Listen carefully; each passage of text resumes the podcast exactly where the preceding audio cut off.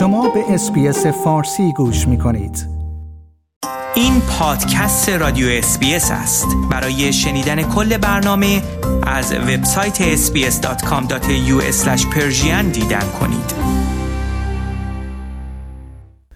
آمار و ارقام جدیدی که از سوی اداره آمار استرالیا ABS منتشر شده است حاکی از این است که بیش از سه چهارم از استرالیایی ها دچار مشکلات طولانی مدت سلامت هستند.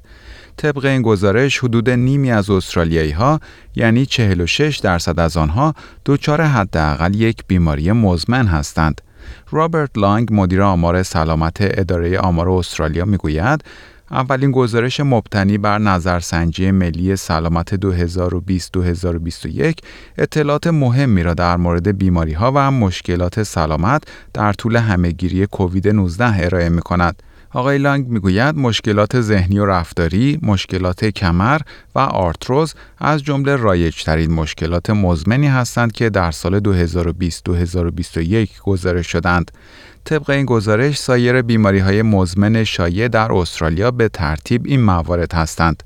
آسم، دیابت، بیماری های قلبی، سکته مغزی و بیماری های عروقی، پوکی و استخوان، سرطان و بیماری های کلیوی، طبق این گزارش حدود دو هفت دهم میلیون نفر از استرالیایی ها مبتلا به آسم و حدود یک و سه دهم میلیون نفر از آنها مبتلا به دیابت هستند. برای اولین بار در این گزارش اطلاعاتی در مورد استفاده از سیگارهای الکترونیکی نیز ارائه شده است.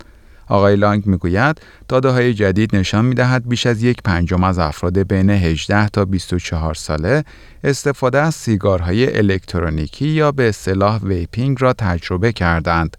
اکثر افراد در این گروه سنی یعنی بیش از 83 درصد از آنها هرگز استفاده از تنباکو را تجربه نکردند.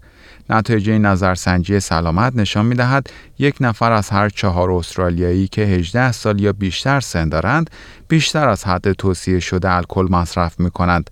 این مشکل در بین مردان بیشتر از زنان است به طوری که بیش از 33 درصد از مردان و بیش از 18 درصد از زنان بیشتر از میزان توصیه شده الکل مصرف می کنند.